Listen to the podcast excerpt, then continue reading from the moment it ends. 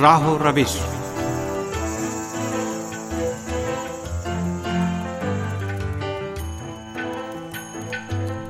عزیز سامعین، پروگرام راہ و روش کے ساتھ حاضر خدمت ہیں۔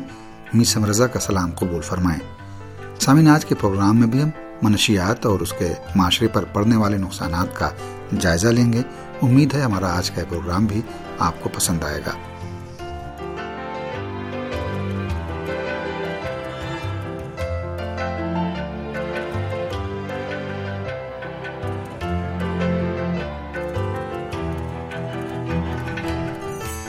عالمی برادری نے بیسویں صدی کے آغاز ہی سے منشیات کی لانت کے خاتمے پر توجہ دینا شروع کر دی تھی اور مختلف عالمی اداروں نے منشیات پر قابو پانے اور اس کے خاتمے کے لیے مختلف فیصلے اور کنونشن منظور کیے تھے۔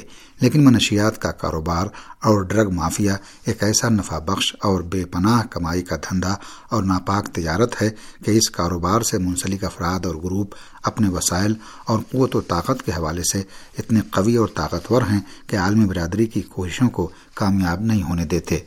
ڈرگ مافیا اپنے انسان دشمن کاروبار کے راستے میں آنے والی رکاوٹوں کو دور کرنے کے لیے پیسہ، سیاسی طاقت اور حتیٰ جدید ترین ہتھیاروں کے استعمال سے بھی گریز نہیں کرتے۔ جیسا کہ ہم عرض کر چکے ہیں کہ منشیات کا کاروبار ایک انتہائی منافع بخش کاروبار ہے۔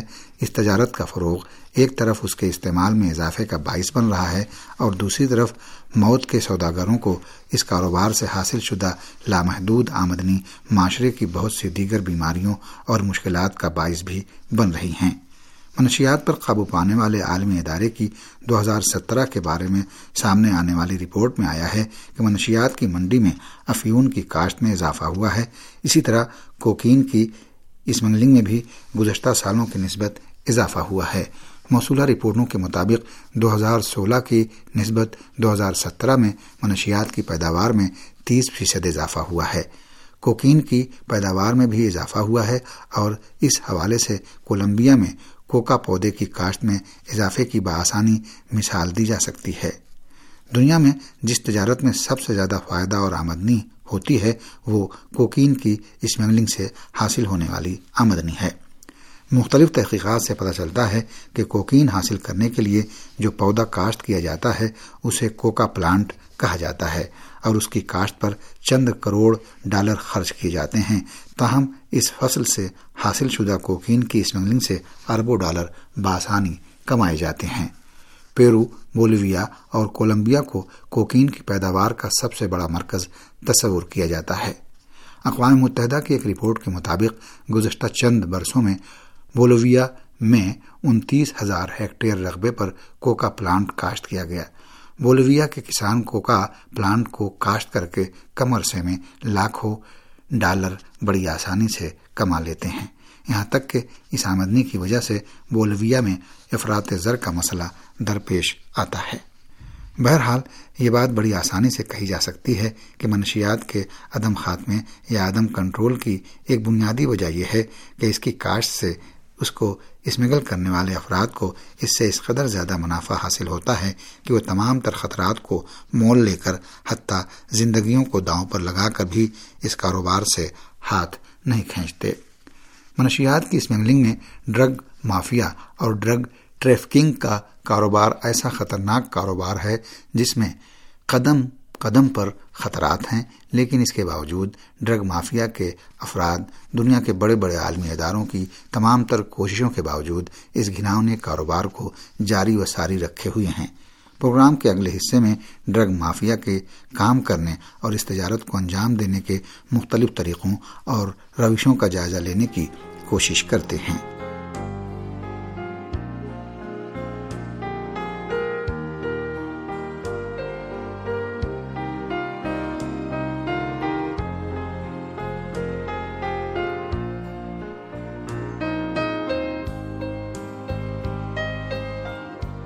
سینالوا، میکسیکو ملک کا ایک بدنام زمانہ کارٹل یا ڈرگ مافیا ہے۔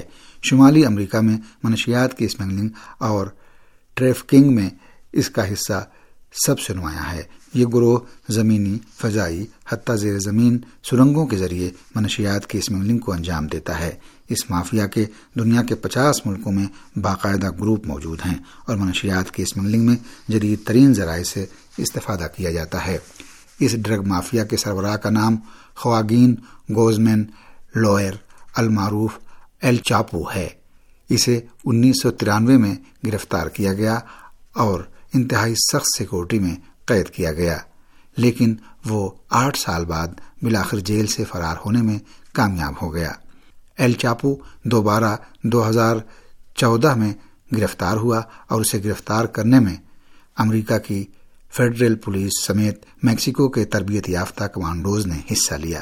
اس مافیا کے سرغنا کی گرفتاری کے باوجود بھی سینا لوا مافیا کا گھناؤنا دھندا چلتا رہا اور کئی ممالک مل کر بھی ڈرگ ٹریفکنگ اور اس کے پھیلاؤ کو روکنے میں کامیاب نہ ہو سکے۔ منشیات کا عالمی کاروبار اب تو انٹرنیٹ وغیرہ کے ذریعے آن لائن بھی شروع ہو چکا ہے۔ ڈرگ مافیا نے ٹیکنالوجی بالخصوص مواصلات کے شعبے میں آنے والی حالیہ ترقی کو اپنے مضموم اور انسان دشمن مقاصد کے لیے بھرپور استعمال کیا ہے۔ جمہوریہ چیک کے انسداد دہشت گردی کے محکمے کی ایک رپورٹ کے مطابق آج کل منشیات کی خرید و فروخت کے نیٹ کیفے اور موبائل جیسے مواصلاتی ذرائع سے استفادہ کیا جاتا ہے۔ اس طرح منشیات کے بڑے بڑے سودے بغیر کسی مشکل اور خطرے کے انتہائی کم وقت اور تیزی سے انجام پا جاتے ہیں۔ انیس سو چھیانوے میں ہالینڈ میں بہت سے افراد نے میریجونا اور حشیش کے بیج وغیرہ کی خرید و فروخت کے لیے انٹرنیٹ سے استفادہ کیا۔ برطانیہ اور آئرلینڈ کے انٹرپول نے کوکین، ہیروئن اور حشیش وغیرہ کی خرید و فروخت میں ملوث ہزاروں انٹرنیٹ سائٹوں کی نشاندہی کی ہے۔ انٹرنیٹ کی سائٹوں کو ان گھناؤنے مقاصد کے لیے استعمال کرنا قانون اور عالمی کنونشنوں کی کھلی خلاف ورزی ہے۔ اعداد و شمار کے مطابق ہالینڈ اور سوئٹزرلینڈ میں سب سے زیادہ انٹرنیٹ کی مختلف سائٹوں کو اس مضموم کام کے لیے استعمال کیا گیا۔ آئی ٹی کے ماہرین کے مطابق منشیات کی اسمگلنگ میں ابھی تک انفارمیشن ٹیکنالوجی اور انٹرنیٹ کا استعمال زیادہ نہیں ہے، لیکن اس میں تیزی آ رہی ہے اور نئے نئے حربے اور ٹیکنیکس استعمال ہو رہی ہیں۔ انٹرنیٹ کے ذریعے منشیات کی اسمگلنگ دو ہزار بارہ میں پندرہ ملین ڈالر تھی، جو دو ہزار پندرہ میں بڑھ کر ایک سو پچاس سے ایک سو اسی ملین ڈالر تک پہنچ گئی ہے۔ بعض رپورٹوں کے مطابق انٹرنیٹ کے ذریعے تھوڑی مقدار کی منشیات کی خرید و فروخت کا بازار بھی گرم ہے۔ تاہم، نئی نئی انٹرنیٹ سائٹس اور آئی ٹی کے نئے نئے فارمولے استعمال کر کے اس گھناؤنے کاروبار کو پھیلایا جا رہا ہے۔ ڈرگ مافیا انفارمیشن ٹیکنالوجی میں وسیع سرمایہ کاری کر رہی ہے تاکہ اس کے ذریعے سے اپنی کاروباری سرگرمیوں کو جاری رکھ سکیں۔ اکنامسٹ میگزین نے اپنی ایک تحقیقاتی رپورٹ میں انٹرنیٹ کے ذریعے منشیات کی خرید و فروخت کا جو اندازہ لگایا ہے، وہ دو ہزار تیرہ سے دو ہزار پندرہ کے درمیان پچاس ملین ڈالر سے کہیں زیادہ ہے۔ ویب سائٹس کے ذریعے ڈرگ مافیا اپنا کام زیادہ عرصے تک جاری نہیں رکھ سکتا اور انہیں بعض خطرات کی وجہ سے اپنی ویب سائٹوں یا ایڈریسز کو تبدیل کرنا پڑتا ہے۔